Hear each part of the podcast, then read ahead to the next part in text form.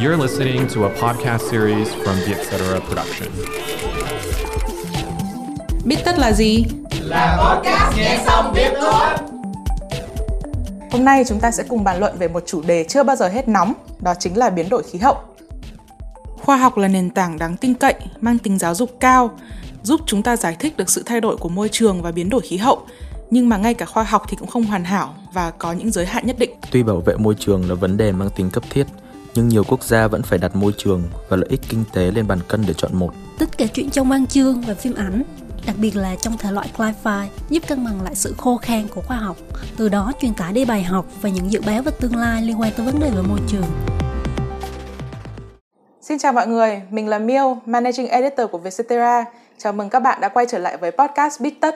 Host chung với mình ngày hôm nay là hai editors của mảng News, Long và Minh Anh. Chào mọi người. Xin chào mọi người. Hôm nay chúng ta sẽ cùng bàn luận về một chủ đề chưa bao giờ hết nóng, đó chính là biến đổi khí hậu. À, gần đây mình thấy khí hậu Sài Gòn kiểu rất là thất thường luôn ấy. Trong tuần này mình cũng đã chứng kiến hai trận lũ lụt lớn từ châu Âu tới Trung Quốc luôn. Chưa kể tới mấy đợt nóng thất thường ở Bắc Mỹ và những vụ cháy rừng rải rác từ đầu năm nay nữa. Sao mà mình biết được những cái việc này có thật sự liên quan tới biến đổi khí hậu? Long hiểu thấy thời tiết thì vẫn luôn thất thường ấy, rồi bão lũ, động đất vẫn luôn xảy ra trong quá khứ. Làm sao mà ta biết được đây là hệ quả của biến đổi khí hậu? Hay là chỉ đơn giản là cách thiên nhiên vận hành? À, đúng như Long nói đấy, thiên tai và bão lũ là những thứ thường xuyên xảy ra trong lịch sử. Tuy nhiên, rất nhiều nghiên cứu khoa học hiện tại đã khẳng định được rằng khí hậu đang thay đổi. Một trong những bằng chứng dễ thấy nhất đó chính là các đợt nóng đã gia tăng gấp 5 lần từ khi biến đổi khí hậu xảy ra. Chúng ta cũng đã từng trải qua 5 đợt nắng nóng chết người bắt đầu từ năm 1995. Vậy còn mưa bão rồi hạn hán thì sao? Các cái thảm họa này kiểu cũng xuất phát từ hiện tượng El Nino hay là La Nina kiểu được sinh ra từ tự nhiên ấy, tại biển Thái Bình Dương. Ừ, El Nino và La Nina đúng là được tạo ra từ nhiều yếu tố tự nhiên. Nhưng mà các nhà khoa học cũng đã chỉ ra rằng hạn hán, lũ lụt cũng một phần bị gây ra bởi hiện tượng nhà kính đấy. Đúng như Long nói là vẫn có những thiên tai được sinh ra tự nhiên, nhưng thực sự thì sự biến đổi của khí hậu toàn cầu đã làm những cái thiên tai này trở nên tai hại hơn. Điển hình là những cơn bão có thể giảm lượng mưa xuống từ 14 đến 15 lần nếu không có sự ảnh hưởng của biến đổi khí hậu. Nãy giờ Long thấy mọi người nhắc khá nhiều về các bằng chứng khoa học nha. Nhưng mà Long nói thật, đôi khi Long cảm thấy rất là mất niềm tin vào những nghiên cứu khoa học. Kiểu cứ ngày qua ngày lại thay đổi. Hôm nay nói một chuyện, hôm sau lại nói chuyện khác. Như kiểu những nhà khoa học này không tin vào chính mình. Um, Miêu cũng khá là hiểu cho cái sự bối rối của Long vì rất là khó để tin vào những thứ mình không nhìn rõ được trước mắt. Tuy nhiên, khi mà một cái báo cáo khoa học được xuất bản, thì ờ, đó là kết quả của một tập thể các nhà khoa học và đã được kiểm định, chứ không phải là chỉ từ một cá nhân. Để cái quá trình thẩm định này thì tiếng Anh gọi là peer reviews, thì tức là khi mà một nhóm các nhà khoa học hoặc là một nhóm tìm ra được một kiến thức gì đấy, thì tất cả những cái báo cáo sẽ được đưa cho rất nhiều các giáo sư khác đọc để nhận xét và đánh giá À, hay nói cách khác là bới lông tìm vết chỉ ra lỗi sai. Sau khi cái nhóm nhà khoa học chủ chốt bảo vệ được cái luận án của mình thì cái báo cáo đó mới được coi là đã được kiểm định và tin tưởng. Cái cảm giác này giống như là phải ra tòa chứng minh và biện hộ cho những gì mình đã làm ấy. Mà anh nghĩ là khoa học được nghiên cứu bởi con người bởi vậy nhiều khi mình sẽ luôn có những cái sự hạn chế và không hoàn hảo. Tuy nhiên một cái nghiên cứu trước khi mà được nhiều người tin dùng ấy phải trải qua một thời gian dài để đấu tranh. Đây có lẽ là lúc mà mấy cái tranh luận xảy ra này. Nhưng mà anh không nghĩ đây là một thiếu sót mà thực ra đây là một tiền đề để chúng mình tìm ra một cái giải pháp tối ưu hơn cho vấn đề. Cái này cũng tương tự như là trong triết học nhỉ, kiểu tranh luận và đặt câu hỏi giúp cho chúng ta đi tìm những câu trả lời ấy và mở ra một cái giải pháp mới. Ừ đúng rồi. À, khác triết học một cái là khoa học thì có tính định lượng và hiện tại thì đến khoảng 90% các nhà khoa học đều đồng ý rằng con người chính là tác nhân gây ra hiện tượng nóng lên toàn cầu Ờ, bao gồm cả NASA và Tổ chức Khí tượng Thế giới. Tuy nhiên thì uh, biến đổi khí hậu là một cuộc hội thoại rất là lớn và khoa học chỉ là một tiếng nói trong cái cuộc hội thoại này thôi. Khoa học thì lúc nào cũng cái mục đích chính vẫn là giáo dục và cung cấp thông tin nhưng mà vẫn có sẽ có những cái tiếng nói khác uh, với những mục đích khác nó có thể lớn hơn, có thể là mục đích chính trị hoặc là mục đích kinh tế. Rồi còn chuyện những người cánh tả kiểu những nhà hoạt động môi trường cũng ngày ngày biểu tình lên tiếng nữa. Ý Long là Long hiểu sự gay gắt của những người đấy như là Greta Thunberg này, nhưng mà những cái người đấy cũng cần hiểu rằng không hề dễ một chút nào để một quốc gia trở nên thân thiện với môi trường. Mà cũng vì những cái lý do này mà mỗi khi nhắc tới biến đổi khí hậu, thì Hiểu Long cứ ngập ngừng, đứng giữa không muốn chọn phe. Nói một cách đơn giản thì Long thấy con người từ xa xưa đến giờ vẫn sống như thế rồi.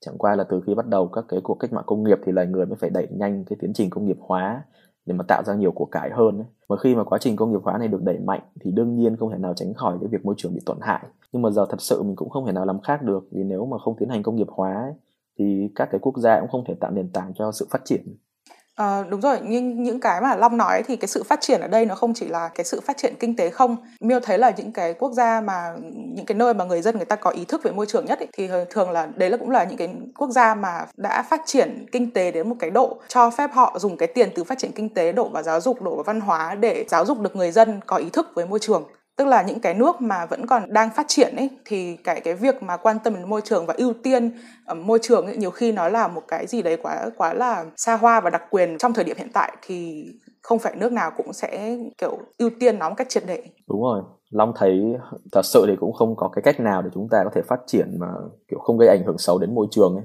ít nhất là ở trong cái giai đoạn này.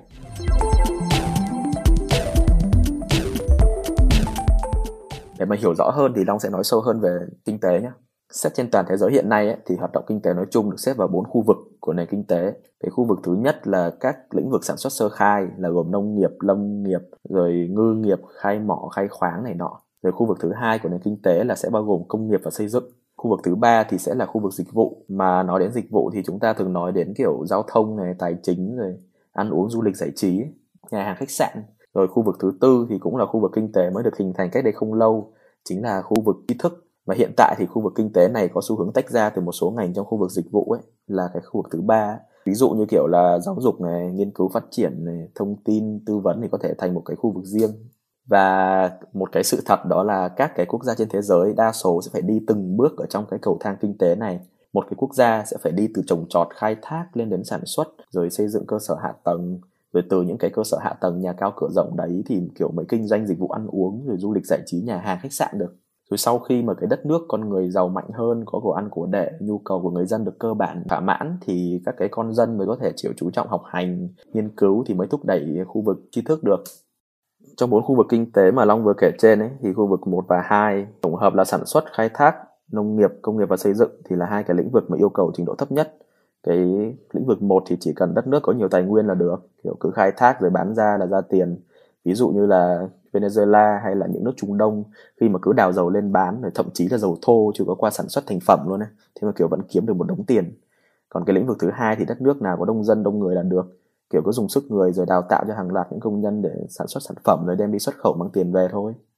Ồ, vậy là theo Minh Anh đang hiểu thì các quốc gia trên thế giới đa số người ta phải đi từng bước giống như đi từng bước lên cầu thang kinh tế vậy.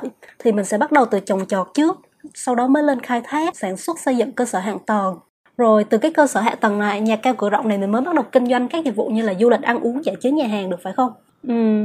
Vậy thì sau khi đất nước này giàu, con người giàu mạnh, có của ăn của để, cơ bản là thỏa mãn được người dân của nước này thì người ta mới thể chú trọng đến những việc như học hành, nghiên cứu rồi thúc đẩy kinh tế tri thức. Có phải Ý Long là vậy không? Ừ mình anh nói đúng ấy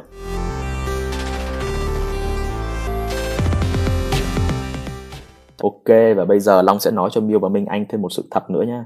Đó là đa số, mà thậm chí là đại đa số luôn ấy, trong số 198 quốc gia và vùng lãnh thổ trên toàn thế giới đều là những nước kém phát triển và đang phát triển. Và chính vì vậy mà trình độ tiến bộ của họ chỉ có thể đủ để sản xuất và phát triển kinh tế theo hai khu vực đầu tiên mà thôi mà hai khu vực đó chính là hai khu vực gây ảnh hưởng xấu đến môi trường nhất, nhưng mà họ cũng làm sao có thể làm khác được. Trình độ đâu để những cái nước đó có thể phát triển những ngành dịch vụ hay kiếm tiền từ du lịch, hay là nghỉ dưỡng, ăn chơi, giải trí, khi mà, kiểu, cơ sở vật chất của họ còn rất là thiếu thốn và nghèo nàn. Mình không thể nào lấy những cái nước phát triển vốn chỉ chiếm một phần nhỏ trên toàn thế giới ra rồi cứ nói về những thành tựu của họ để làm thước đo cho trình độ phát triển chung của toàn nhân loại được những cái nước Bắc Âu như kiểu Thụy Điển, Thụy Sĩ, Hà Lan hay Đan Mạch ấy kiểu đúng là hình mẫu của sự phát triển của những quốc gia này là rất thân thiện với môi trường. Nhưng mà đó là bởi vì họ đã có nền tảng rất là tuyệt vời từ trước rồi. Làm sao mà chúng ta có thể đòi hỏi một cái quốc gia như Việt Nam phải tập trung đầu tư tiền bạc rồi nguồn lực và làm điện gió vốn là rất là tốn kém thay vì kiểu điện hóa thạch để mà thân thiện với môi trường hơn được? Khi mà với thân phận là một đất nước đang phát triển nhá mình còn bao nhiêu thứ cấp thiết hơn phải làm phải đầu tư? Ví dụ như giáo dục này cơ sở hạ tầng rồi bưu chính viễn thông giao thông vận tải. Và đó là còn chưa kể những cái hoàn cảnh địa chính trị của mỗi quốc gia cũng là thứ phải cân nhắc nữa. Không đâu xa mà ở ngay Việt Nam đây chúng ta cũng phải đầu tư một phần đáng kể vào quốc phòng quân sự. Vì biết làm sao được hiểu vị trí của nước mình luôn là miếng mồi ngon của những nước lớn mà. Ngay bên trên chúng ta còn là gã khổng lồ Trung Quốc nữa. Thế nên là Long thấy rằng cái việc thế giới phải thay đổi ấy, để mà hướng đến thân thiện hơn với môi trường là không khả thi. Cũng giống như cuộc đua bay vào vũ trụ của các tỷ phú vậy vấn đề môi trường này cũng chỉ là các nước lớn mới có đủ tiềm lực để mà nhận trách nhiệm thôi. Nên là những cái nghiên cứu khoa học, số liệu thống kê hay là kiểu lời chỉ trích của những nhà hoạt động môi trường ấy, long thấy cũng chỉ là để tham khảo thôi, vì nó không phản ánh đủ một bức tranh rộng hơn. Vấn đề nó to lớn hơn nhiều so với những gì mình nghĩ đấy như những gì Long nói thì mình đang thấy là rất nhiều quốc gia đang chọn đánh đổi môi trường để đổi lại về lợi ích kinh tế. Ờ, mình đang thấy là có vẻ rất nhiều những quốc gia này người ta không cân nhắc về việc biến đổi khí hậu như là một cái tác nhân sẽ gây ảnh hưởng lên trực tiếp lên tới với nền kinh tế và cũng có rất nhiều báo cáo của những năm gần đây cũng đã cho thấy cái điều này. Bây giờ lấy ví dụ về Venezuela giống như Long có nói nhé, giống như là chính phủ nước này thật sự đang có rất nhiều chính sách cực đoan đến việc kiểm duyệt các số liệu khoa học liên quan về môi trường thì điều này đã dẫn đến là việc cái nước này không thể dự đoán được các nguy cơ tiềm ẩn về thiên tai lũ lụt có thể khả năng xảy ra. Thì những cái này có thể trực tiếp ảnh hưởng lên tới nền kinh tế. Mình có đọc một tài liệu từ các học giả tại Đại học Columbia, trường kinh tế London và Viện Nghiên cứu tác động khí hậu Potsdam. Thì trong đó có nói rằng là những rủi ro từ biến đổi khí hậu không thể đơn giản là suy ra được từ số liệu quá khứ đâu. Hay là cách khác là tác động về môi trường ấy rất là khó để hình dung được qua những con số về chi phí. Vậy nên trong các mô hình dự báo về kinh tế vấn đề này rất tiếc là đã bị bỏ qua đây là những thiệt hại tiềm ẩn mà các nhà kinh tế học đã không định lượng được hoặc bỏ qua trong rất nhiều mô hình kinh tế tiêu chuẩn. Thì nhà kinh tế học Robert Pindick của MIT đã viết các mô hình tiêu chuẩn không cho chúng ta biết gì về rủi ro đuôi, tức là tác động có thể xảy ra của thảm họa khí hậu lên nền kinh tế. Tuy nhiên, khả năng xảy ra thảm họa khí hậu nên là động lực chính thúc đẩy một chính sách cắt giảm nghiêm ngặt và kiểm soát lượng khí thải nhà kính thay vì không làm gì.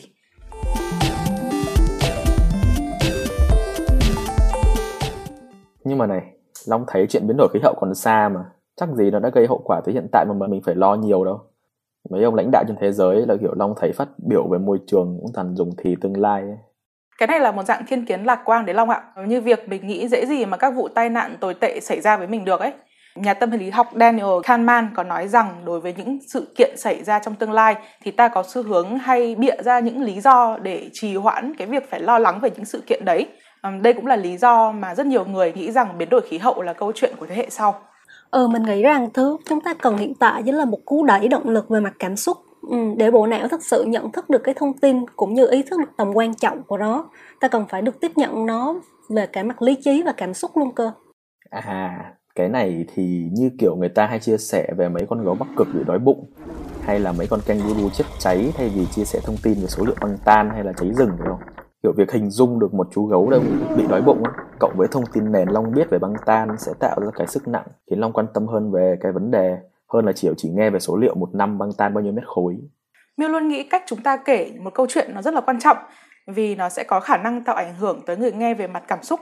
Bên cạnh cái mặt nhận thức là, hay là cái việc mình chỉ đơn giản là đưa cho họ số liệu hoặc là thông tin vậy nên ở Vietcetera khi mà mình viết bài thì Miêu rất là hay khuyến khích các bạn ở trong team Miêu có một cái sự mượt mà có đưa cái những cái yếu tố kể chuyện vào dù đang viết về những cái tin tức mà cũng khá là khô khan thì ờ, Miu Miêu cảm thấy như là cách giao tiếp giữa các nhà khoa học và đại chúng ấy có lẽ đang bị đứt đoạn ở cái điểm này. Đó cũng chính là lý do mà Miêu rất thích đọc những cái uh, cuốn sách thuộc cái thể loại pop science, tức là uh, khoa học nhưng mà viết cho đại chúng một số những cái cuốn sách rất là nổi tiếng của thể loại này có thể kể đến như là Homo sapiens của Yuval Harari hoặc là Factfulness. À, mà nhắc tới thể loại này mình có nhớ tới là mọi người có bao giờ nghe tới thể loại là sci-fi bây giờ chưa? Không, Long thì chưa nghe bao giờ cả. À, nghe có vẻ chơi chữ với sci-fi nhỉ? Sci-fi là viết tắt của cái gì? Uh, sci-fi thật ra là ghi tắt của climate fiction là thể loại chuyện giả tưởng nói về thiên nhiên ở cái thể loại này cũng mới gần đây thôi. Nó hay ở chỗ là nó không có giới hạn hình thức thể hiện. Nó có thể là phim ảnh, truyện tranh và văn học. Thật ra thì nội dung truyện thì có thể viết về utopia, thế giới địa đàng và cả dystopia, thế giới phản địa đàng nữa. Nhưng cốt lõi của nó vẫn là xoay quanh vấn đề về môi trường. Trong những năm gần đây thì khi mà vấn đề môi trường trở nên nóng hơn ấy, thì mọi người cũng bắt đầu viết về thể loại này nhiều hơn. Ừ. Long có đọc về sci-fi và cũng là fan cứng của chúng cái vị lai ấy thì Long cảm thấy thật ra tác phẩm giả tưởng về yếu tố môi trường đã luôn tồn tại từ thời đầu của văn học viễn tưởng rồi. Kiểu chỉ là hiện nay các cái vấn đề liên quan đến môi trường ấy kiểu nó đang trở thành nguồn cảm hứng nhiều hơn. Rồi thảm họa hạt nhân chiến tranh hay cả thảm họa môi trường vẫn luôn là nguồn cảm hứng cho nhiều tác phẩm mà. Người ta đọc sci-fi cũng vì muốn được nhìn trộm vào một tương lai giả định kiểu có nhiều điểm tương đồng với cuộc sống hiện tại. Ờ, đúng như long nói đấy. Ờ, thể loại văn học giả tưởng ấy được đánh giá cao rất là cao bởi cái tính tiên tri của nó uh, trong cái thời điểm hiện tại thì uh, rất là nhiều người sẽ nghĩ rằng là khoa học với lại văn học là uh, hai cái cực khác nhau của một cái vấn đề. Tức là một cái thì rất là số liệu và xác thực còn một cái thì rất là không có thực và rất là viển vông. Nhưng mà thực ra miêu thấy nó giống như tay trái và tay phải mỗi bên giải quyết một mặt của vấn đề. Ờ, khoa học thì giúp định lượng và kiểm chứng các thông tin. Còn khoa học giả tưởng ấy, hay là văn học ấy, thì xây dựng các viễn cảnh dựa trên thông tin đó để tập cho con người quen với những vấn đề triết học mà mình sẽ phải đối mặt khi viễn cảnh đó xảy ra. À cái này giống như cái việc mà mình coi phim như kiểu Black Mirror và cảm thấy rất là sợ ấy. Nhiều người thường bảo là tại sao phải chú tâm vào sách truyện giả tưởng, thay vì hiện tại thì mình luôn nghĩ là sci-fi giống như cái đòn bẩy giúp các vấn đề của hiện tại nó trở nên rõ ràng hơn à, có một tập mình nhớ mãi là trong Black Mirror ấy là về một thế giới giả tưởng nơi con người bị chấm điểm. Cái tập đó là No Dive à, ờ, dù biết là nó không có thật nhưng mà những gì xảy ra trong phim đó thật sự rất là gần giống với những gì Trung Quốc đang thử nghiệm trên người dân của họ. Nên mình hoàn toàn đồng ý với việc là sci-fi là cách giúp người ta dự đoán tương lai và truyền đi cái thông điệp đó cho người xem để họ có thể chuẩn bị. Rất là khó để khiến người đọc trở thành một nhà hoạt động môi trường ngay sau khi đọc Cli-Fi nhưng mà cái mà nó làm được là gieo vào đầu họ một suy nghĩ về thực tại cũng như là về một tương lai giả định có thể thật sự sẽ xảy ra với con người. Tương tự như cách rất nhiều bộ sci-fi đã dự đoán về tương lai của chúng ta vậy. À mà mấy cái tác phẩm sci-fi đương đại đa phần người ta đều lấy cảm hứng từ thảm họa môi trường xảy ra trong những năm gần đây ấy, như là phim Annihilation. Cái đó là có cả văn học có trên Netflix ấy, không biết có ai coi thử phim này chưa? Miêu chưa nhưng mà Miêu nghe mọi người uh, đề cử rất là nhiều ừ thì phim này nó khá là giống tiểu thuyết kinh dị thời đầu của Lovecraft. Nó nói về một biệt đội tiến vào một vùng đất kỳ lạ mà quanh cái vùng đất này là được bao phủ một cái lớp màng bong bóng coi nhìn như tự ván dầu ấy. À, tác giả chia sẻ rằng là trong quá trình ông di cư sang từ vùng đất này sang vùng đất khác thì ông đã chứng kiến nhiều sự thay đổi của thiên nhiên và điều đó đã tạo ra niềm cảm hứng cho chuyện của ông đặc biệt là trong số là sự cố tràn dầu. Vậy nên trong tác phẩm của ông ông muốn tạo ra một vùng đất X là một cái vùng đất kiểu như nguyên bản, được bảo vệ bởi một cái vành đai. Nhưng mà mình thấy hay ở một chỗ là thay vì viết một cuốn sách về tương lai phản nghị đàn vô vọng, thì tác giả vẫn đang muốn truyền đi một cái thông điệp cho những người đang sẵn quan tâm tới biến đổi khí hậu, không chần chừ nữa và thực sự bắt tay vào làm một điều gì đấy. À long có thích một cái bộ phim về môi trường tên là The Day After Tomorrow, nói kiểu về thảm họa thiên tai ấy dù biết là phim nhưng mà kiểu nó đem lại nhiều cảm xúc kinh khủng chắc là vì cách cái thông tin mà khoa học về câu chuyện về con người khi đối mặt với nghịch cảnh đã khiến mình thật sự cảm nhận được cái sự tuyệt vọng và cái mức độ đáng sợ của biến đổi khí hậu lên cuộc sống một cái nữa là kiểu những cái phân đoạn tranh luận về sự tồn tại của biến đổi khí hậu này nó cũng rất là gần với lại những gì mình đang xảy ra What